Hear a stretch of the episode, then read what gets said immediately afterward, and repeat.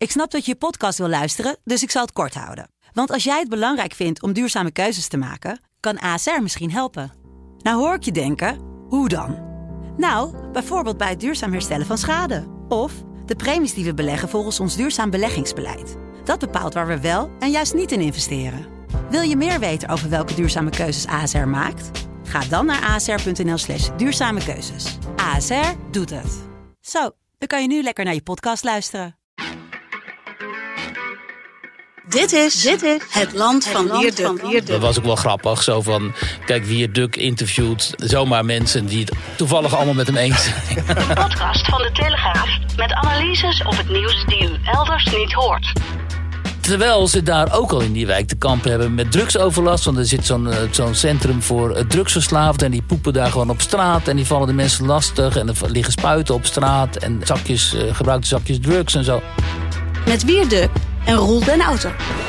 Hey Wiert, welkom en een eh, fijn 2024 gewenst, hè? Hey Roel, wij zijn allebei eh, nog steeds verkouden. Oh, Jij ook, eh, Ja, begrijp ik. ja, de Ja, halve redactie van de Telegraaf is geveld door, eh, door ernstige verkoudheid. Allerlei virussen. Geen, griep. Ja, Ja. weet je. Maar, jij ook, eh, Roel, en onze luisteraars natuurlijk ook. Een heel gezond, gelukkig, voorspoedig en vredig ook eh, nieuwjaar. Hè, zonder al te veel woke. Vredig is ver te zoeken eh, dit Ja. jaar alweer. We zijn alweer slecht begonnen, hè? vreselijk. Oh, wat is er dan? Nou ja, al die oorlogen die gaan maar door en eh, Oh ja. het houdt gewoon niet op. Oh, ik dacht dat er weer een oorlog ergens was uitgebroken, maar dat, dan, dat niet nee, dus. nou niet, niet dat ik weet. Maar Ja. eh, ik zag dat jij wel een fantastische vredelievende foto boven jouw Twitter had staan. Die heb je vastgemaakt. En daar een- Lucas 19 vers 48 staat daaronder. Oh, Leg eens uit, wat heb je daar staan op je Twitter profiel? Ehm, oh, dan moet ik even kijken. nou ja, kijk, iemand dat eh, met eh, artificial intelligence heet het geloof ik. Hè? Een, eh, een foto van mij, of een foto, ja, een foto van mij gemaakt met allemaal mensen om me heen, maar dat ben ik ook. Ja. Dus het zijn allemaal Ja, het midden. Maar ik Ja, zit natuurlijk in het Het midden. is een bijbels tafereel is het gewoon. Toen ik het zag, dacht ik, huh? En de bedoeling was om mij daar een beetje belachelijk mee te maken. Want het stond, hè, ze hadden het op, op dat andere, dat alternatieve Twitter gezet. Waar, niemand, eh, waar alleen maar linkse mensen rondhangen. die elkaar dan allerlei al, verteren. Ja. Behalve Sander Schim- Schimmelpenning, die scheldt ook daar iedereen uit. Oh. schijnt het. Dat ding van Zuckerberg. En daar stond dan die foto op, schijnt het. En, eh, met, en dat is dan, on- dat was ook wel grappig. Zo van, kijk, wie Duk eh interviewt. eh, zomaar mensen die het toevallig allemaal met hem eens zijn. Wat ook wel weer erg grappig is. Jouw duizenden eh, de, volgelingen zitten in ieder geval alweer klaar om deze podcast te gaan luisteren. En die zijn vast blij dat je er weer, dat je er weer bent. Wat heb je met oud jaar eigenlijk gedaan? Heb je het een beetje rustig gehouden? Ik was in Amstelveen bij vrienden. En ja, ja, dat was best wel rustig eigenlijk. En ik was ook niet zo heel laat eh, thuis. Want eh, ja, dat, nou, ik, ik heb eigenlijk helemaal niks met oudjaar, joh. Nee. Dat, ehm, nee, ook dat vroeger niet en zo. Nu gaan mensen denken, wat is toch saai man? Heeft nergens iets mee. Maar het is niet zo. Maar oudjaar, dat vind ik altijd een heel ingewikkeld eh, ding. Nou ja, het is ook heel confronterend, hè? Want eh, het komt het nieuwe jaar en dan heb je weer, nu heb je er vier staan. En dan word je zelf ook een jaartje ouder. Ja, dat is ja, allemaal op. Ja, maar in Duitsland liep het weer aardig uit de hand, hè? De afgelopen Nou, kijk, daar wilde ik het wel heel goed bruggetje, Roel. Want daar wil ik het wel even over hebben. Ik ben wel toen ik de beelden zag van al die oudejaarsfeesten in Milaan, in Berlijn, maar ook in Amsterdam op de Dam. Eh, want dan zie je dus die Arabisering waar we het hier ook wel eens over hebben gehad. Hè? Niet zozeer de islamisering in de eerste plaats, maar die Arabisering van Europa. Ja, die schrijdt dus echt met enorme schreden voort. Daar zag je dus alleen maar jonge Arabische mannen op die pleinen. En ehm, die waren daar eh, allemaal van die Arabische dansjes aan het doen en zo. Waar op zichzelf niks mis mee is. Nee. Maar ehm, dit is ook wel een teken dat de openbare ruimte inmiddels hen eh, toebehoort. Hè? En de eerste keer dat we daarvan schrokken, dat was destijds in Keulen, weet je nog. Toen daar dus ehm, bij dat eh, station was, dat meen Ja, ik. Hè? Die vrouwen die aangerand werden, ingesloten, echt afschuwelijk. Precies, werden die vrouwen ingesloten. Ik En, even niet meer bij hoe dat precies allemaal is afgelopen qua strafzaken en, eh, en rechtszaken. Volgens mij is daar niet heel veel, zijn er niet veel eh, straffen uitgevolgd. Nou, weet je wat erg is? Dat eh, destijds. ehm, dit heet de tarouche hè, in het Arabisch. Er is er gewoon een woord voor. Met mannen die sluiten dan vrouwen in. En in die massa's worden dan die vrouwen Ja. betast en aangerand en zo. En ik was destijds correspondent daar in Duitsland. En ik heb het toen naar buiten gebracht. Ja, toevallig. Omdat eh, ik, ik, ik was destijds... Ik las de websites van de lokale kranten daar. Kunnen Express, meen ik, dat soort kranten. En die berichten er wel over. En toen dacht ik, hé, wat is daar nou gebeurd dan? En dat was bij 1 januari. En toen ben ik eens goed gaan kijken en zo. En, nou, dat is toch niet, niet, niet, dat is toch niet eh, normaal? Ik bedoel, een paar van die lokale suffertjes, zeg maar, wat dus helemaal geen suffertjes bleken, die schreven dus uitgebreid over massale aanrandingen en, eh, en eh, anderszins geweld tegen vrouwen daar op het plein. En de, de landelijke pers die pikte het helemaal niet op. En toen ben ik het gaan schrijven voor, eh, ik meen dat toen voor het AD werkte. En ehm, die hadden natuurlijk ook moeite mee om dat te brengen. Want die dachten, ja, wat zijn nou de bronnen hier precies? En maar goed, de politie, die bevestigde dat, politie Keunen. En dus ik heb het toen naar buiten gebracht. En ehm, je verwacht het niet. In plaats van dat hier dus gezegd werd door de, zeg maar, de elite. Hè, van, wow, eh, wat erg is dat. Nee, die storten zich op jou. werd de boodschappen weer eens een keer verdacht gemaakt. Ja, die Duk die heeft weer, is weer sprookjes aan het vertellen. ja. Hè, met name die vent van Joop.nl, die Francisco van Jolen, die begon mij toen enorm uit te kafferen. En daar ben ik toch eh, mee in een soort van debatje geweest toen op de radio en zo. En dat was voor het eerst, want daarom vertel ik het over, dat vind ik wel interessant. Voor het eerst dat ik, want ik was heel lang in het buitenland geweest. Ik had nooit, nooit zo met die Nederlandse eh, sociale media en zo te maken gehad. En dat was voor het eerst dat ik besefte, wow, weet je, wat een weerstand als je dus eh, dit soort onwelgevallige feiten naar buiten brengt. En, ehm, en sindsdien is het natuurlijk alleen maar toegenomen, hè? De, de, de onwelgevalligheid tegenover mij.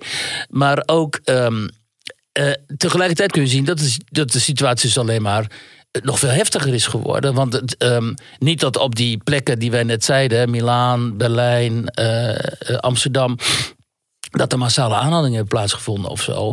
Maar ja, de publieke ruimte op die avond, die zo'n feestelijke avond, die behoort dus hen. En dan kun je behoorlijk zorgen gaan maken over wat dit nou gaat betekenen voor de toekomst. Want dan zijn dus geen vrouwen aanwezig ook. Hè? Maar in Duitsland eh, vegen ze het nu niet meer onder het tapijt. Hè? Dat is een minister van eh, Binnenlandse Zaken die gewoon eh, openlijk toegaf dat er echt grote problemen zijn met grote groepen allochtone jongeren in de, in de steden met die, met die jaarwisseling. Ja. Daar moeten ze inmiddels ook wel, hè, Door omdat de eh, AFD, door die alternatieve vuur Duitsland, komt natuurlijk enorm op. Daarom, want er zijn natuurlijk eh, verkiezingen in deelstaten en er zijn ook dit jaar Europese verkiezingen in juni. Ja. Wat ontzettend interessant gaat worden. Kijken wat populistisch rechts eh, gaat doen. En dus in Duitsland moeten ze wel iets, omdat het probleem daar nog veel groter is dan, dan hier in Nederland.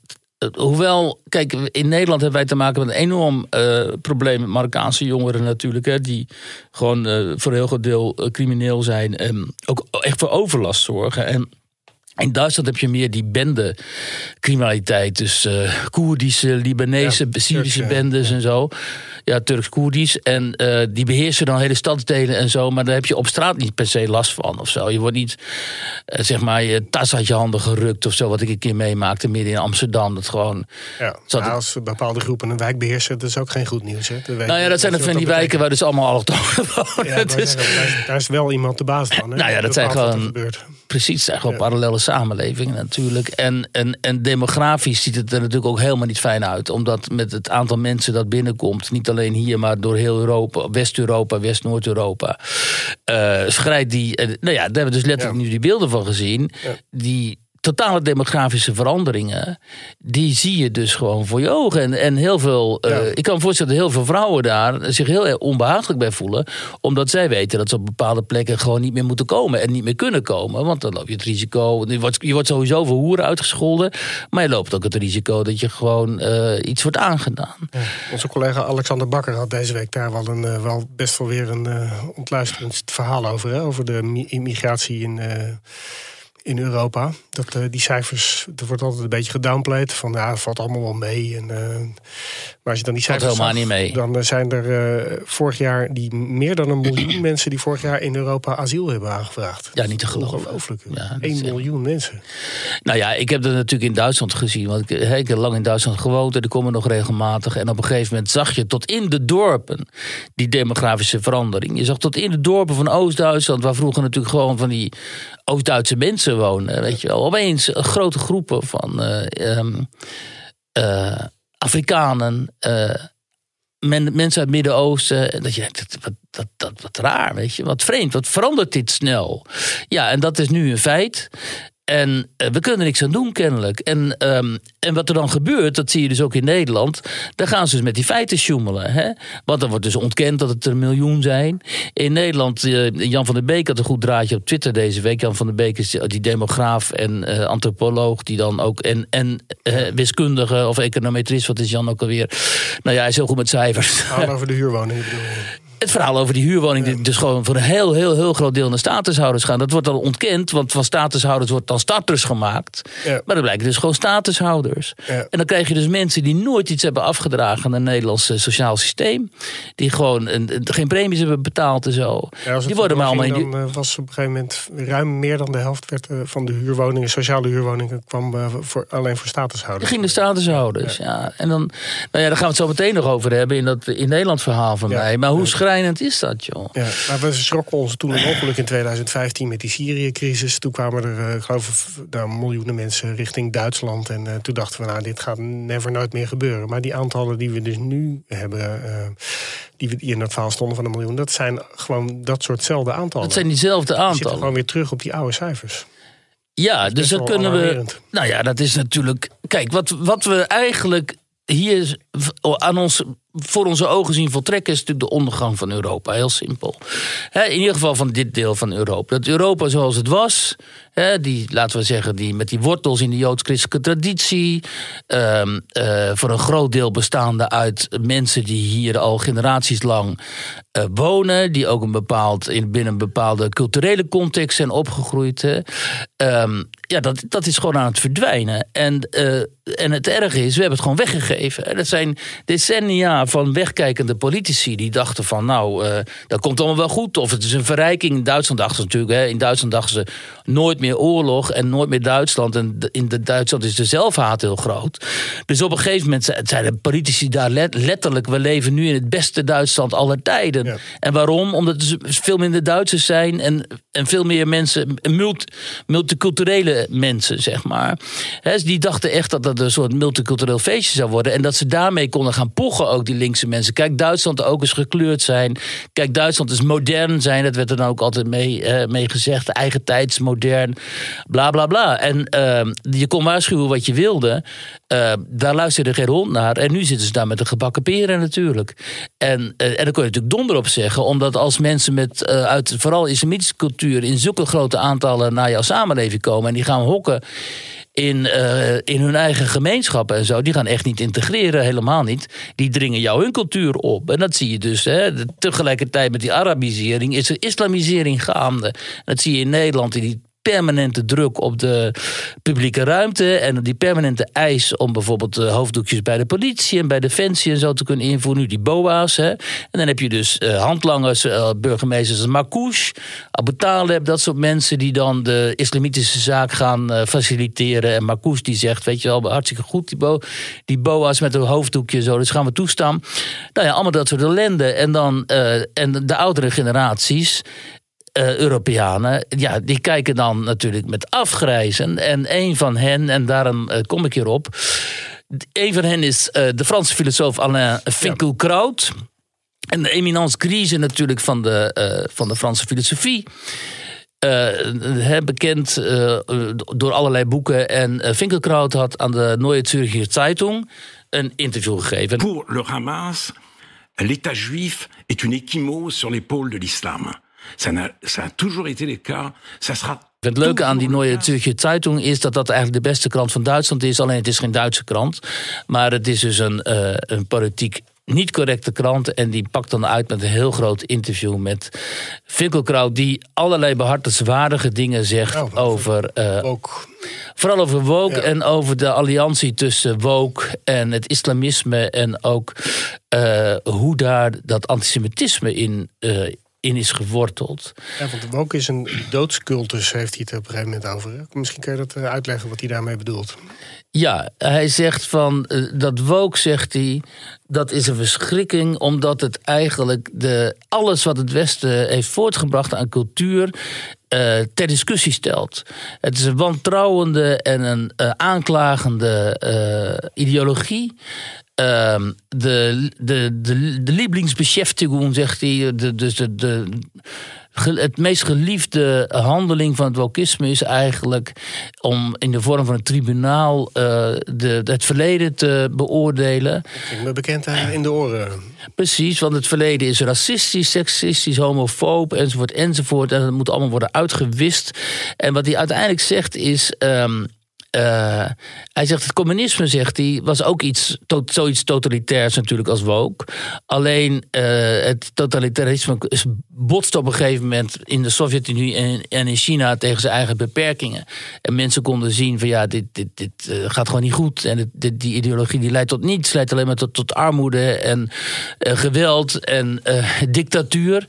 Maar ja, het, het wokisme, zegt hij, dat heeft um, nog helemaal niet zo'n situatie uh, meegemaakt. Dus het staat misschien nog wel te gebeuren, omdat Woke zich heeft ingevreten in het hart van, uh, van het Westen. Dus in onze universiteiten, maar ook in onze instituten en elders. Nou ja, waar we het hier wel vaker over. Um, gehad hebben natuurlijk. En uh, hij zegt, en daarom moeten we ons dus enorm zorgen maken over de toekomst, omdat eigenlijk dat woke um, nou ja, hij zegt dus letterlijk: het is net een dodescultus. Ja. Omdat wij de grote uh, tradities van onze uh, samenleving. Of een van de grote tradities van onze samenleving was dat we permanent met elkaar in gesprek waren. En dat we permanent een dialoog hadden over wat, wat die tradities nu waren. En, uh, en wat onze samenleving was. Maar zegt hij, dat, het woke maakt dat je eigenlijk als westerling het liefst helemaal wil verdwijnen. Ja, je maakt alles kapot. De hele, eh, de hele dialoog stopt. Je maakt alles kapot en eigenlijk jijzelf als westerling, als hè, vertegenwoordiger van het Westen, die woke is, uh, verdwijnt eigenlijk het liefst in het niets.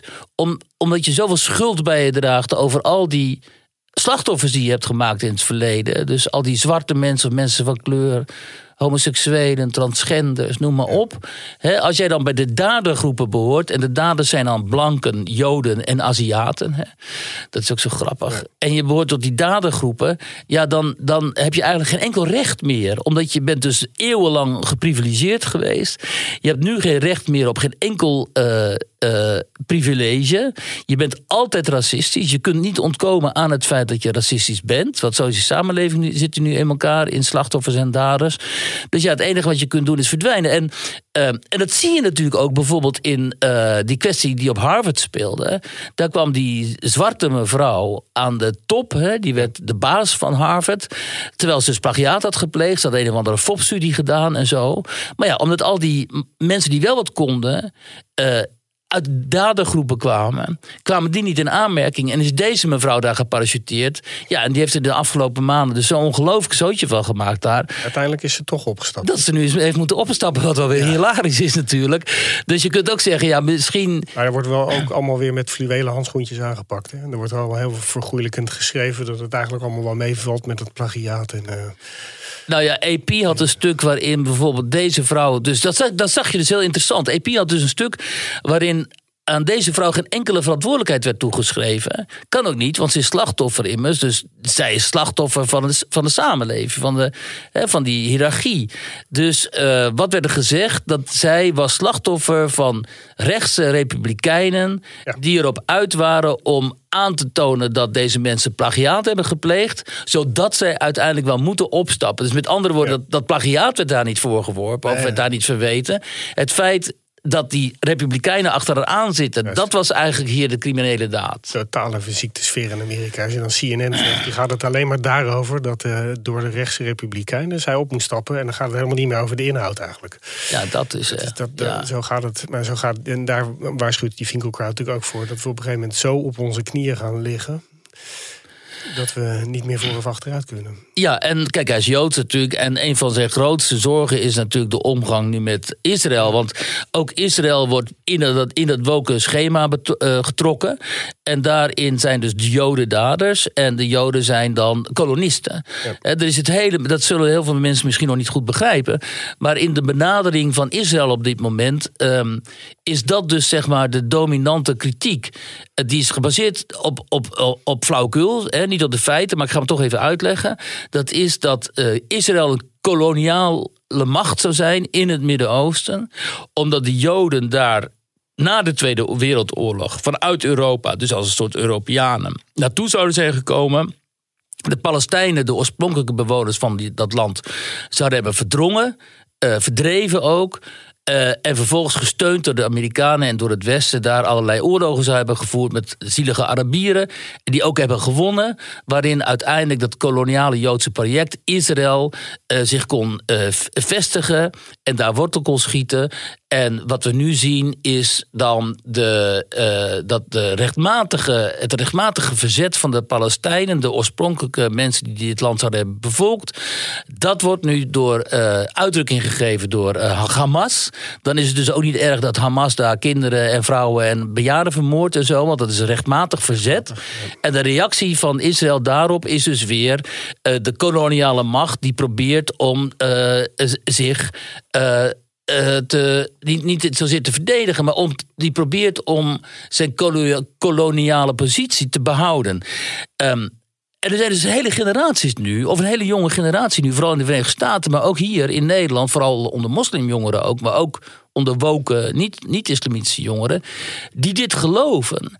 En dat komt en hoe kun je dit nou geloven? Want de Joden zijn dus al gewoon 3000 jaar daar aanwezig. Er zijn er gewoon allemaal bewijzen van Joodse aanwezigheid daar in dat land. Nog ver voordat de Arabieren daar überhaupt eh, kwamen. Palestijnen bestaan Palestijnen zijn Arabieren. En um, dus dit hele verhaal is een constructie. Weet je, het is dus niet gebaseerd op feiten en niet op, gebaseerd op een historische analyse. Het is een, een, een, een bedenksel. Alleen dit bedenksel is nu de kern van de kritiek op Israël. En, dat is natuurlijk verschrikkelijk. En dat ziet Finkelkraut natuurlijk ook. Omdat je met deze mensen dus niet in gesprek kunt gaan. Maar ze baseren zich niet op feiten. Ze baseren zich op die constructie. Ja. En daarom ben ik er ook zo fel op. Kijk, ik ben historicus. en ik eh, kom nog uit de generatie die sympathie had voor Israël. Ook vanwege de holocaust. En omdat wij natuurlijk ook wel... Hè, mijn ouders die hebben de oorlog meegemaakt. Dus uh, ik heb een oom die in een kamp heeft gezeten en zo. Dus we hebben gewoon dat concreet hebben mijn ouders dat doorgegeven. En ook hoe de Joden zijn behandeld. Dus we hebben altijd een soort van solidariteit met de Joden, met Israël. En als je nu ziet um, dat na 7 oktober wat er gebeurd is in onze steden, daar is Finkelkraut dus ook heel erg verdrietig over. En ook, hij zegt ook, ik ben gewoon bang als ik over straat loop en zo. Ehm, wat er dan gebeurt, die, die massale betogingen voor de Palestijnen, wat eigenlijk massale betogingen zijn voor Hamas. En de manier waarop onze media dat proberen te bagatelliseren, die 7 oktober. En waarop ze voeding geven aan die demonstraties uh, die eigenlijk pro-Hamas zijn. Waarmee ze eigenlijk het antisemitisme voeden ook. Ja, ik vind dat van zo'n onbeschrijfelijke uh, gebrek aan integriteit. En uh, zo moreel verwerpelijk. Hè? En dan ga ik me af en toe ook te buiten aan. Nee, ik ga me niet te buiten. Ik, ik, ik stel me daar tegen. Ik verweer me daar tegen. En dan ga ik af en toe ook gewoon mensen bekritiseren die dus hier uh, op Twitter en zo, die hier op een hele vilijne manier ook vaak aan meedoen. Hè, die dan de hele tijd bijvoorbeeld uh, uh, Israël lopen te bekritiseren, maar helemaal niets zeggen over het 7 oktober of over het lot van, de, van die Joodse gezinnen en zo. Ja, ik vind dat. Um, ik vind dat um, heel, heel, heel verontrustend. En Finkelkraut, die, die um, zei dit zo, dat ga ik even voorlezen. Hij, hij is natuurlijk oud, hè. En op een gegeven hij is 74 nu, nou ja, goed oud. En, um, um, ja, uh, um, dit is de corona die u nog hoort, het uh, vervelende hoesje, man. Uh, hij heeft geschreven over heimwee in eigen land. En dan wordt hem gevraagd: eh, eh, voelt, u, voelt u dat zelf ook? En dan zegt hij: ja, Frankrijk verandert ontzettend snel en dramatisch. En als het zo doorgaat, zullen wij dit land op een gegeven moment op een dag niet meer herkennen. De catastrofe is als de dingen gewoon hun loop nemen, heeft ooit Walter Benjamin eh, gezegd, zegt hij. Onlangs stond ik voor mijn huis en een man kwam heel dicht bij mij staan en hij schreeuwde in mijn oor: Loop naar de hel, loop naar de hel. En hij herhaalde die dreiging. Maar hij ging ook weer weg, gelukkig. Mijn conclusie is: het ziet er zo uit alsof die dingen hun loop nemen. En daarom voel ik deze angst en ook dit merkwaardige heimwee. Ja, ja, ik begrijp totaal waar hij het over heeft. En dat komt misschien omdat ik oud ben. Maar en ik denk dat heel veel Nederlanders dit herkennen en dit voelen. Ja, ik, kan, ik, kan me voor, ik denk niet dat veel mensen iemand uh, op straat tegenkomen die dit uh, in hun uh, oor schreeuwt. Nee, maar mensen komen natuurlijk wel mensen op straat tegen die agressief zijn. Ze komen ja. mensen in het OV tegen die agressief zijn, die zich misdragen. Waar niemand niet tegen wordt opgetreden, ja. waar geen politie te, tegen optreedt omdat hij te bang is. mijn dochter je moet het altijd van vrouwen horen. Hè? Die is altijd alert, altijd in de grote steden. Altijd wordt ze aangesproken, altijd wordt ze lastiggevallen. Was nu afgelopen dagen in Berlijn. Die zegt ook: het is niet te geloven wat je daar meemaakt. Als je daar bij de Kotboestertoren in Berlijn. Oké, okay, zo'n beetje. Hè, zo laten we zeggen, dat mogen we niet zeggen, maar Pauperwijk daar bij uh, is dat. Ja, ja. Ja, het is gewoon niet meer te doen. Je kunt daar gewoon als blonde uh, westerse vrouw kun je daar helemaal niet rondlopen. Want, niet, nee. Ja, maar zelfs ook niet met vriendinnen. Je bent gewoon je leven niet zeker daar. Hè? En, uh, ongelooflijk hard gegaan. Hè? Want tien jaar geleden was dat nog een volstrekt veilige stad, Berlijn. Waar je, ja, ja, inderdaad. Berlijn was zo veilig inderdaad. Hè? En, en, en, en zo hip en gezellig en zo. Maar het is zo totaal verpauperd, man. Ja. Die, die Videocraat die schrijft overigens ook dat die, uh, Hamas heeft toch wel Israël enorm onderschat. En dat, uh, hij heeft een soort van hij uh, beschrijft dat uh, Hamas heeft daar natuurlijk uh, 1200 doden veroorzaakt uiteindelijk. 1200 mensen vermoord. Ja. Maar ze hadden nooit verwacht dat Israël zo hard en zo langdurig zou terugslaan. Hè? Dus zij gingen er eigenlijk vanuit dat Israël al door al die, die hele woke ideologie... en door die hele kritiek van de wereld al ernstig verzwakt zou zijn en verdeeld. Ja, daar kunnen we het nu wel even over hebben. Uh, want we wilden de situatie in Israël aan het eind van deze ja, podcast doen. Ja. Maar we kunnen daar nu wel even op ingaan. Ja, ik denk ook dat dat uh, zo is. Hoewel aan de andere kant, als je daar 1200 mensen over de kling jaagt op zo'n afgrijzelijke manier. dan kun je toch wel verwachten dat uh, Israël na de eerste pogrom in Israël zelf, hè, en na een dagje holocaust eigenlijk, dat Israël genadeloos zal uh, terugslaan. Uh, dus ik weet niet precies wat Hamas had verwacht. Maar uh, in ieder geval ziet het eruit dat uh, die belofte van Netanyahu... We, we gaan ze allemaal uit, we gaan al die leiders pakken... en al die, die, die, die commandanten van Hamas en zo... Ja.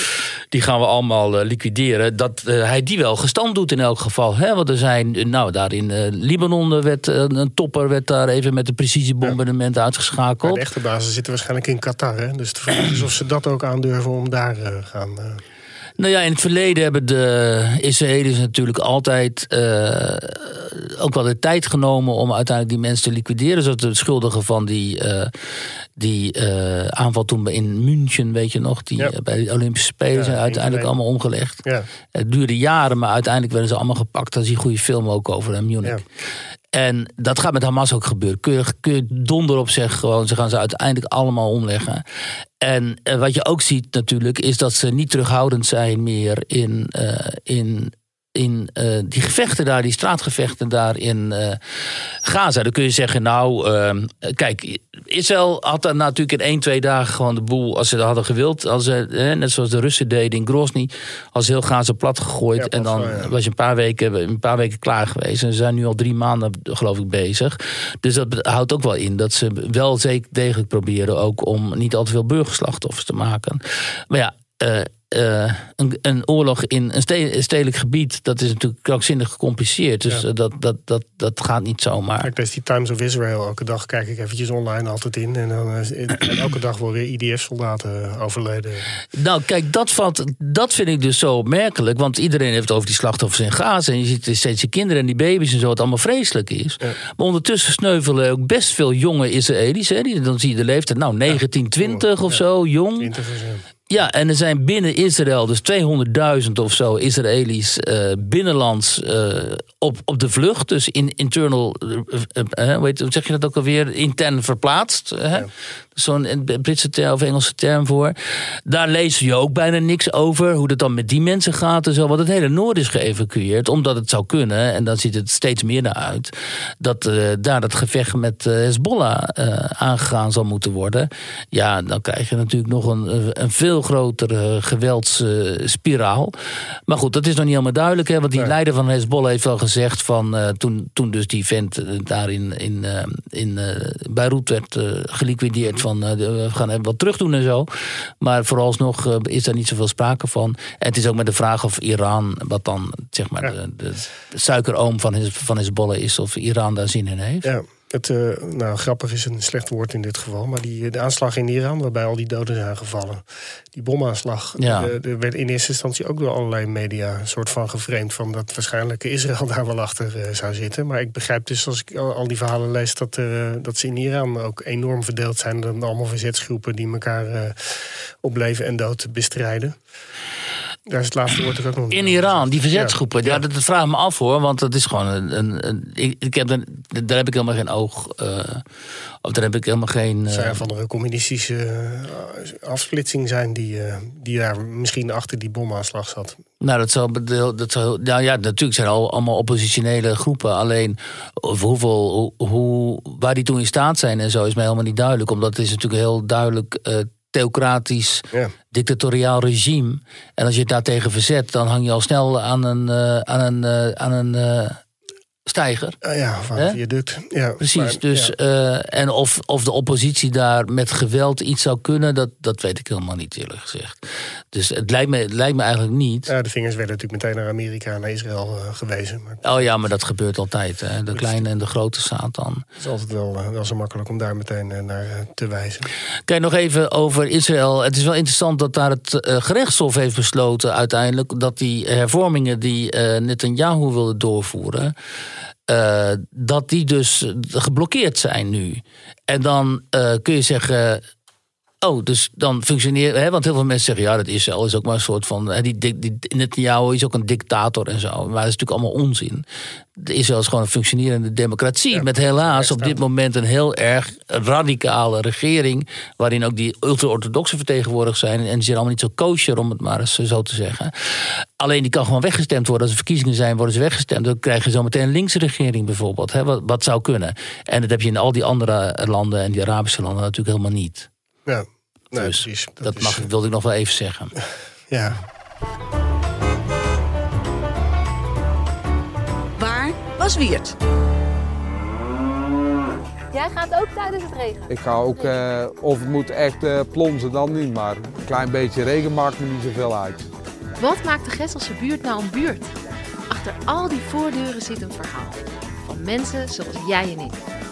Wij gaan jullie laten zien wat er allemaal gebeurt in deze kleurrijke buurt. Hier gaan de schouders eronder. En die schouders zijn van de bewoners zelf. Voor elkaar en met elkaar. De Gesselse buurt werkt. schakel even terug naar, eh, naar Nederland. Naar jouw eh, rubriek in Nederland. Die, eh, die je elke donderdag in de krant hebt. waar een verzameling van al jouw verhalen overigens in een boek is verschenen. Wat nog steeds, een, eh, wat nog steeds lekker loopt volgens mij, hè, de verkoop van je boek. Ja, ik hoorde van de uitgeverij dat er nu weer veel vraag naar is. Ja, dat, zag het, ja. logisch, omdat Geert. Wilders heeft gewonnen. Ja, dat schreef ik natuurlijk al in dat boek. De profeet. de profeet. Nou ja, dat boek staat natuurlijk wel vol met mensen die ontevreden zijn. En, en die baalden van de gevestigde partijen en zo. En die, die ofwel gingen afhaken of op een protestpartij gingen zouden gaan stemmen. Dus Boerenpartij of, of Wilders of eh, eventueel Forum voor Democratie nog. Ja, want voor je, in je rubriek ben je nu in Den Bosch geweest, hè? in een wijk, Ja. in, een, in, een, in een arbeiderswijk. waar 1600 mensen wonen ongeveer. En daar komen iets van 600 asielzoekers opeens uh, bij. Ja, dat is, dan zie je dus weer hoe, hoe, hoe, hoe, hoe uitzichtloos het eigenlijk is. Hè? Dus dan kom je Den Bos binnen en dan kom je in die wijk. Nou, allemaal van die rijtjeshuizen, een aantal van die flats en zo. En dat ziet er allemaal, ja eh, nou ja, uit zoals een wijk eruit ziet natuurlijk. Dus dan, en de mensen proberen nog wat van die huizen te maken. Dus dan heel veel eh, winterdecoraties en nog lampjes van kerst en zo. En dan af en toe van die, van die tentenafdakjes met van die plastic stoeltjes eronder en zo. Dus die zitten ze gezellig in de tuin. En, uh, nu, nou ja. nu nog, uh, in de zomer? Nou ja, in de zomer, maar de laatste dan gewoon staan in de ja, ja. En uh, sneeuwpop van plastic, je kent het wel. De Gestelse buurt. Ja, de Gestelse buurt. En dat is een, een die, die valt onder de Rotterdamwet. Dat heb ik niet geschreven in de krant, want dat, dat vraagt te veel uitleg. Maar dan weet je wel, dat is dus een kansarme wijk. En, uh, en daar mogen dan, volgens die Rotterdamwet... mogen daar ook niet veel meer kansarme mensen in die wijk worden gestopt. Um, want, en dat vinden die dames, ik was dus bij een mevrouw op, op, uh, op bezoek... en die waren met z'n drieën van het comité uh, Werkgroep Zuid. En... Um, uh, en deze dames pedicure. En ik was bij hun, zat aan tafel met koffie en koekjes en zo. En dan vertellen ze natuurlijk over die wijk waar ze geboren zijn. Hè? Dus, uh, en dan willen ze ook niet weg. Dus uh, alles is daar. Ze zijn er geboren, opgegroeid. Hun kinderen gaan er naar school. Hun kinderen spelen met elkaar. Ze kennen elkaar allemaal. De buren helpen elkaar. Hun, hun familie woont er ook nog. Hun ouders en zo. Dus dat is een hele hechte eigenlijk groep, ja, groep mensen. En, elkaar kent. Families, generaties. Precies. En daar zijn in de loop der tijden... dit was ooit de middenklassewijk. Daarna is de volksbuurt geworden, arbeiderswijk onder invloed van de immigratie ook. En er zijn dus allemaal Turken en Marokkanen ook komen wonen. Maar die zijn natuurlijk inmiddels, die eerste generatie zo, ook geïntegreerd in die wijk. Dus zijn ook bevriend geraakt met die oorspronkelijke bewoners. Ja. En die willen ook niet. Uh, nieuwe immigranten in die wijk. Want dat bedreigt natuurlijk ook hun positie daar. Dus ze zijn eigenlijk met z'n allen tegen de komst van die twee AZC's. Dat is althans één AZC met twee locaties. Eén locatie is de Muffenpik Hotel. Het staat aan de rand van die wijk. Andere locaties elders. En er komen in totaal dus 600 uh, asielzoekers uitgeprocedeerden AMV's hè, van, die, uh, van die kinderen, precies minderjarigen, die moeten daar dan naartoe. En, dan, en wat deze dames zeggen, ja, en die blijven dan. En, en het ene locatie voor tien jaar moet hij dan op gaan, opvangen gaan doen, de andere voor vijf jaar. Nou, zijn een, een, tien jaar is hartstikke lang. En er worden natuurlijk doorgangshuizen. En er worden doorgangshuizen, precies. Dat zeggen die vrouwen ook. Van, ja, het is niet zo dat hier mensen gaan settelen en zo. Het worden doorgaan. En telkens nieuwe, telkens nieuwe. gaan duizenden zometeen asielzoekers door die centra heen. Wat betekent dat dan voor die wijken, weet je wel? Die mensen gaan in die wijk rondhangen. Nou ja, wat, al die toestanden die in Ter Apel en zo zijn gebeurd, daar zijn ze natuurlijk bang voor. En die gemeente geeft hen helemaal geen garanties dat het uh, qua veiligheid en zo, dat er iets gaat gebeuren. Ik heb ook die gemeente gebeld en vragen voorgelegd. En dan krijg je uh, antwoorden terug van zijn woordvoerder. En dan staat er vol met ambtenarenjargon. En, en ja, lege hulzen eigenlijk die je dan krijgt aangereikt. Dat je denkt, ja, wat bedoel je dan? Weet je wel, uh, wat wil je nou mee zeggen? Terwijl die vrouwen, die, of die mensen daar, die hele concrete ja. problemen gewoon. Ja, die gemeente staat natuurlijk met de rug tegen de muur met die spreidingswet.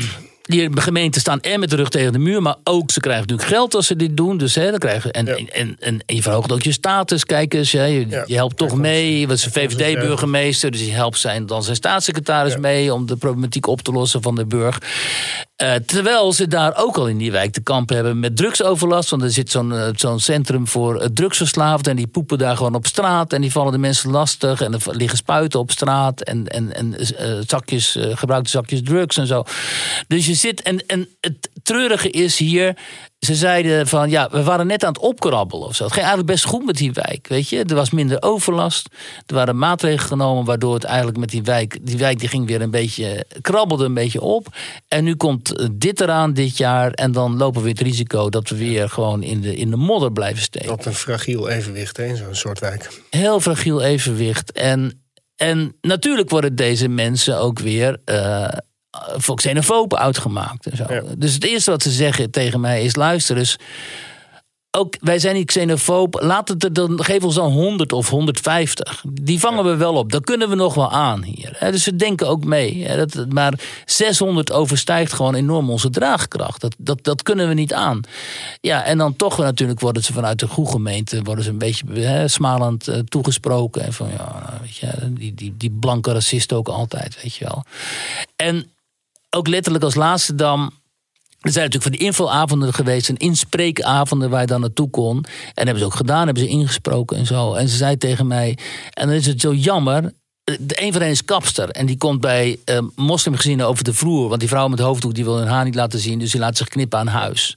Schitterend haar trouwens, zegt ze dan.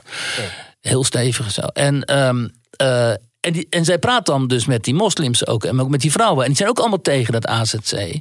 Alleen die komen niet naar die inspreekavond. Want ja, zijn je kent het wel. Culturele barrière en zo. Kunnen niet zo goed Nederlands vaak. En dan zijn dus, wie spreken daarin? Dat zijn die blanken. Ja. En dan zeggen ze bij de gemeente natuurlijk, ja, zie je wel, eh, het zijn altijd die blanken. hè. En, en, en eh, die allochtonen, ja, die zie je niet. Want die zullen het er wel mee eens zijn dat dat centrum komt, weet je wel. Terwijl, zijn ze ook niet, alleen ze laten zich niet zien op die avonden. Dat is dan ook weer zo'n ding. Maar goed, eh, Roel, volgens mij moet er einde aan breien. Want Ja, ik zag al onze collega's de studio hier eh, willen Ja, claimen. eh, we worden vervangen straks door eh, collega's die over een winter vol liefde gaan eh, spreken. Oh, god, dat is heel belangrijk daar, natuurlijk. eh, Daar kijk jij niet naar, hè, naar dat soort programma's. Maar eh, nee. het is af en toe goed om je even een beetje te warmen aan de, aan de winterliefde. Geert, want er is al zoveel... eh, Jij kijkt er wel naar. Ik kijk er zeker naar. Ja, je hebt wel een soort, eh, soort ook zwak. Ja, ik heb daar zwak voor, voor dat soort programma's. Zo stap je een beetje uit de ellende. Zo, dames en heren, hier hoort u ook de guilty pleasures van Roel of de in de, in de podcast. Daar schaam ik me helemaal niet voor. Nou, ik kijk naar die serie Shameless op Netflix, wat een geweldige serie is. Dus dat Oh, is dan weer mijn guilty kijktipje. Wat is pleasure. Nou, dat is elf seizoenen lang heeft dat, heeft dat gedraaid. Over een, eh, de- zeg maar een Tokkie-familie in eh, Chicago in de Southside. En dat is hilarisch, want het zijn allemaal hele geweldige karakters. En het is eh, grappig. En, en een schitterende rol voor die William Macy. Die speelt de, de, de vader van een familie. En eh, ja, dat gaat alle kanten op. Maar er zit ook best wel heel veel diepgang in. Ook sociale kritiek. Op den duur, eh, toen ik corona had, ik het even kunnen bingen. Op den duur wordt het ook wel veel te woken. Zeg maar ja, toch wel weer op een Ja. goede manier. Al die series die we lopen uit allemaal... En die Amerikaanse Maar je series ziet lopen het, allemaal uit ja. op woke. je ziet het dan woker worden, maar er is toch ook wel weer, eh, ook wel weer met, een, met een knipoog of zo. Dus ik kan het, Shameless. ik kan het mensen zeer aanraden. Ja, bij, bij mensen bij, ja, ja, Als je uitgekeken bent bij Winter vol Liefde. ja, precies. Dankjewel, tot Oké, volgende week weer.